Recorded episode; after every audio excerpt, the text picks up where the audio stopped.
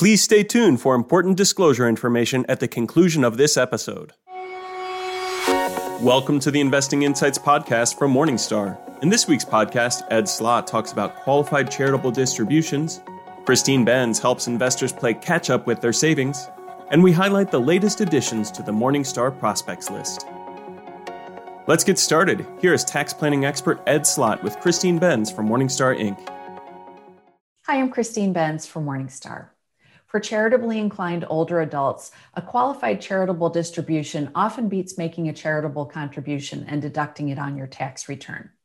Joining me to discuss the QCD, as well as what he calls the mega QCD, is author and tax planning expert Ed Slott. Ed, thank you so much for being here. Great to be back with you, Christine. Thanks. It's always great to have you here. I want to talk about the qualified charitable distribution. Can you start by outlining what that is? It's one of my favorite provisions of the tax code QCDs, qualified charitable distributions. It's a way for people who give to charity anyway to get a tax benefit. Remember, most people don't get the tax benefit they used to since the law changed a few years ago and most people don't itemize and they take a standard deduction. So this is good for people that have IRAs and to get that money out literally at zero tax, which you can't do better than that.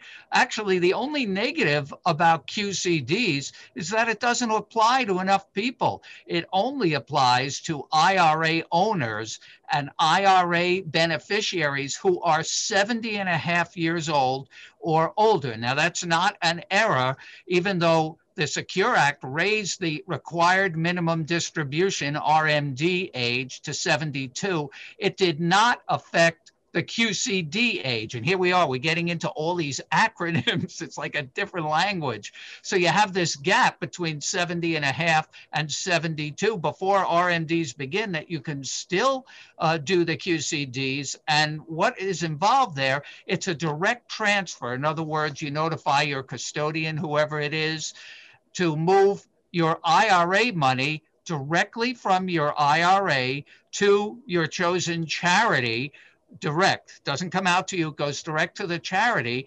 and it's not included in your income, where normally a distribution from an IRA would be included in your income.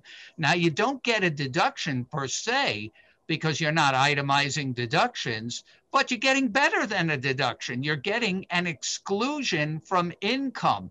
That's better than a deduction because it lowers your adjusted gross income, AGI, another acronym.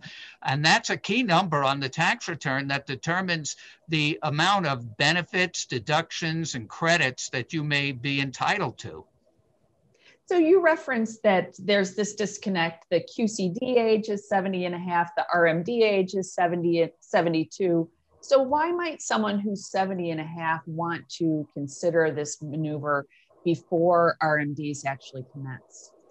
Well, to get a tax benefit out of donations you might make and this is for people i'm not saying to make donations just to get a tax benefit if i was saying that then give all your money to charity and you'll never have a tax but i'm talking about for making the gifts you're going to make anyway. You know, we're so entrenched in this habit of writing a check to the charity, and most people don't realize still they're not getting any tax benefit for it because they're not itemizing their deductions. So if you're giving to charity anyway, why not take it from an IRA? Remember, an IRA is a pre tax account, it's money that has not yet been taxed. This is the best money on earth to give to charity because because it's loaded with tax. So if you're giving anyway and you qualify, remember, it doesn't qualify if you're in a 401k or another company plan, only from IRAs, and you actually have to be 70 and a half.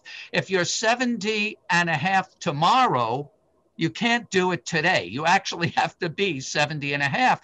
But it goes right to the charity and it's not included in income. Now, when you hit RMDs, some people use that to offset the income from their uh, required minimum distribution.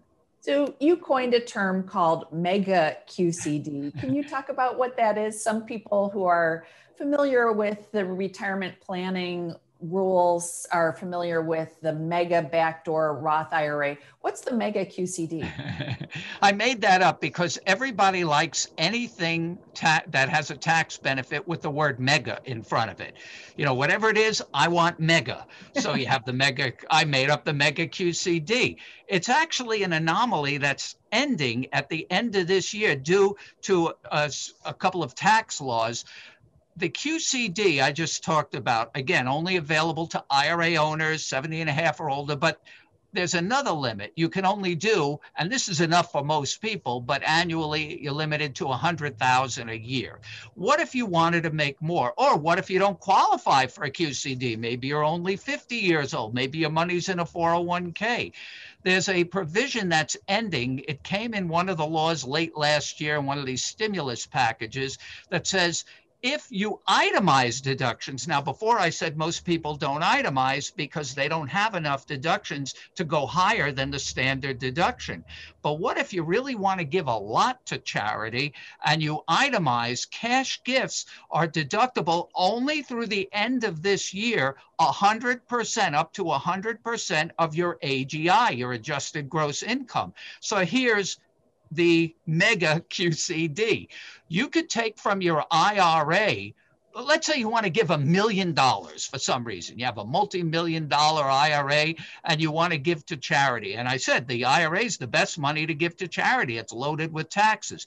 You could take a million dollars out of your IRA. Now that's a taxable distribution. It's going to add a million dollars to your AGI. But now that your AGI is higher, you could give a million dollars to charity to virtually offset the income on that IRA distribution and way bypass that $100,000 limit. Actually, you could do the QCD if you qualify, plus the mega QCD. So, who benefits from this? People who don't normally qualify for the QCD because maybe they don't have an IRA, maybe they only have a 401k. This would work from a 401k if you're eligible for a distribution, or maybe they're not 70 and a half. Somebody watching now says, you know, I'm 65, I like to give to charity. I wish I could have that IRA deal, but uh, I'm not 70 and a half yet. You don't have to be for this. You can take money out of your IRA. It works a little differently. It will be added to your AGI, but then you could deduct that amount. And if it's large enough, it will bring you over to qualify for an itemized deduction over the standard deduction amount. So it's kind of an anomaly only for this year because that 100% limit which came out of the uh, stimulus bill, one of them, ends this year and it goes back to a different limit. So it's only available for the rest of this year. But if you like to give to charity and you want to use the best assets there are to give with, taxable assets, assets like 401ks or IRAs, this is the way to really mega your QCD. So that's why I called it the mega QCD. Now you made it official by Morningstar uh, bringing it to everybody's attention. Right. You referenced age 50, Ed. Can you talk about if, if someone's withdrawing from a 401k or an IRA? Oh, yeah, yeah. I'm glad you mentioned that. I said age 50. Forget that. Right. Don't do this before age 59 and a half because you might okay. have a 10% penalty. Excellent okay. point. Yeah, I was getting carried away there. Yeah, only 59 and a half or older because if you take uh, from an IRA or 401k, uh, you may have a 10% penalty. That's a deal breaker to me because that's money going in the garbage. You never want to pay a 10% penalty. You also, another caution, don't do it from a Roth IRA. There's no tax benefit there. You already paid the tax. Good point. So scratch that. What I said before, if I used age 50 as an example, I should have said 60, uh, 59 and a half. But that's a, a great point. Don't do it before 59 and a half. Okay, but do act in 2021 because this window is is closing within the next several right. months. Ed, thank you so much for being here to discuss the QCD and the mega QCD. now it's official. Thanks. thank you. Thanks for watching. I'm Christine Benz for Morningstar. Expand your investing horizons and look to the long term with Morningstar's podcast, The Long View. Join hosts Christine Benz and Jeff Ptak as they talk to influential leaders in investing, advice, and personal finance. Search for and subscribe to The Long View today. Now, Christine Benz and Susan Dziubinski from Morningstar Inc. discuss retirement savings tips. Hi, I'm Susan Dziubinski with Morningstar. The stock market has rallied over the past decade plus, but many investors feel they're playing catch up to save what they need to to have for retirement. Joining me today to share some tips for people in this situation is Christine Benz. Christine's Morningstar's Director of Personal Finance and Retirement Planning. Hi, Christine. Thank you for being here today. Hi, Susan. It's great to see you. So, for those people who feel like they're woefully behind when it comes to saving for retirement, some of them plan to just keep working. What are the pros and cons of that approach or that thinking? Well, it's certainly a winner from a financial standpoint. So, if you're able to keep working, you can keep earning a paycheck. That means that you'll need to be drawing upon your portfolio for fewer years. You may be able to continue saving, and you also may be able to delay Social Security, which can be incredibly impactful because that's an enlarged lifetime benefit that you'll be able to draw upon. So it's impossible to dispute the value from a financial standpoint. The big roadblock, however, is that many people who plan to retire longer cannot do so due to their own health considerations, due to employment considerations. It might be spouse or parental health considerations that force them out of the workforce earlier than they expected. In fact, our former colleague David Blanchett did some research that I often think about where he explored the disconnect between people's stated retirement dates and their actual retirement dates. And what he found was that people often over expected themselves to continue working longer than than they were actually able to do they retired earlier than they expected. So I would bear that in mind for people who who say, well my plan is just to keep working till I drop or to work as long as I possibly can. It may not be possible. And you argue that it's not too late to turbocharge your retirement savings. How can someone go about doing that? Right. Uh, you know, I keep thinking back to this piece that financial planning guru Michael Kitces wrote several years ago, where he talked about how this is a worthwhile strategy, especially for empty nesters who have college in the rearview mirror. Maybe they're not going to be purchasing new houses anymore. Some of these big expenses that can weigh on us in our 20s, 30s, and 40s are behind us when we hit our 50s and 60s. And so those are great years where you can supersize your retirement savings. You often have a two earner couple at that point, where in the past you perhaps just had one spouse who was uh, earning a salary. So there are some hopeful signs for people at this life stage where they can save more in their retirement accounts. They can also turn to non retirement accounts to really put away a lot for retirement and make up for lost time. And Christine, from a practical standpoint, at this point in life, you're also able to make larger contributions to some of your tax sheltered accounts, right? That's right, Susan. And that's such an important point that to an IRA, you're able to make an additional $1,000 contribution to a 401k, 403b, 457. It's even more generous. It's 6,500 additional dollars you can contribute for 2021. You're also able to make additional health savings account contributions once you cross age 55. So, those are things to take advantage of. And then also bear in mind that if you are supersizing your retirement account contributions, you don't have to stick with those retirement accounts. You can also use a taxable brokerage account, and there are no contributions on such an account, obviously. And you can invest really tax efficiently there as well. So, you can use exchange traded funds for your equity exposure, municipal bonds or municipal bond funds for your fixed income exposure. So there's really an opportunity to obtain a lot of the tax deferral characteristics by investing tax efficiently inside of a non retirement account. Let's pivot a little bit and talk about, you know, specifically the investment part of this now. You know, the, the stock market has rallied, uh, and so you can see where people who might be in the position to sort of turbocharge their retirement savings might be a little reticent or hesitant to put money in the stock market right now. What what would you say to that? I think it really comes down to balance, and I I do share that concern. Although I would would have said to you even two or three years ago, Susan, that I was feeling a little bit nervous about valuations in the stock market, and yet we've seen this upward trend in stocks. I, I think for people who are, say, in their 50s, early 60s, the key is to make sure that you have at least some of that portfolio in safer assets. If for whatever reason you are forced to leave work earlier than expected, the last thing you would want to have happen is that you would have to draw upon equity assets while they're simultaneously in a, in a decline. So as we age, it does make sense to start build, building that bulwark of safer assets, holding a little bit of cash, holding some bonds, which when we examine market performance over a variety of time horizons, we know that those assets tend to hold steady as stocks decline. So don't go all in on stocks, make sure that you do have safer assets, but don't avoid stocks either because you need them for long term growth, especially given how low yields on the safe stuff are today.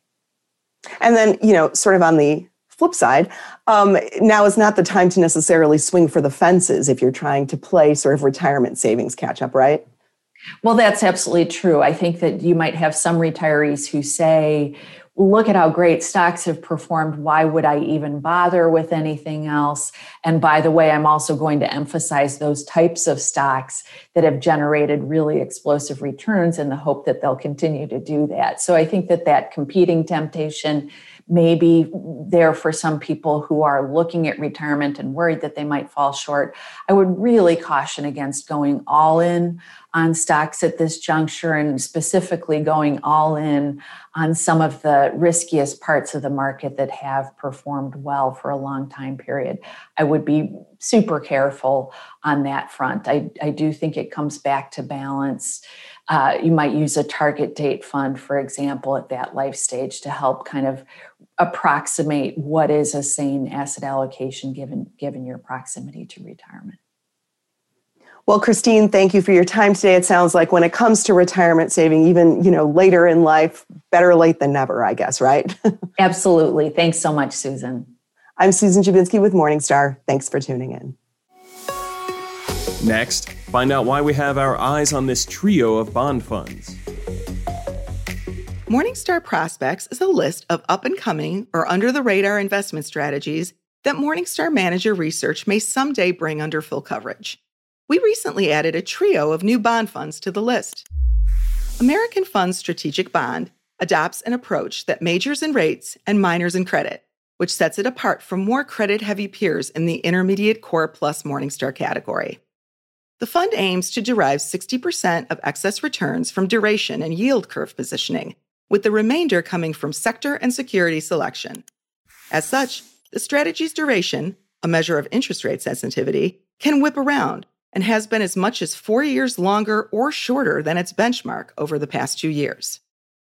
The managers aim to limit the strategy's correlation to equities and typically tilt the portfolio toward the most liquid sectors of the bond markets, such as government debt and investment grade corporate credit.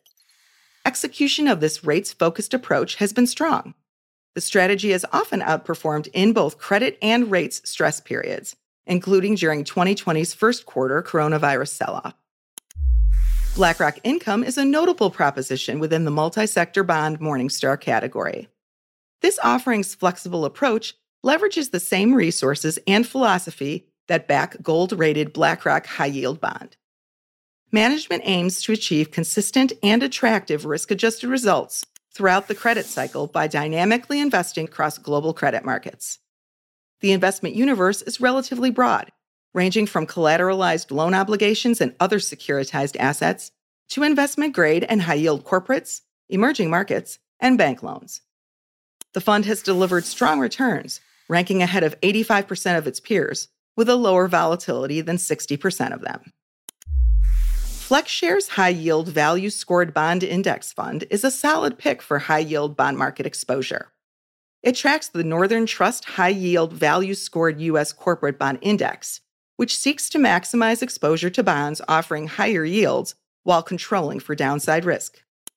The fund's benchmark picks bonds from the Northern Trust High Yield U.S. Corporate Bond Index, a broadly diversified, market value weighted index that is representative of the available market. It employs an optimizer to maximize exposure to bonds with high value scores, a proprietary metric that assesses each eligible bond's relative value.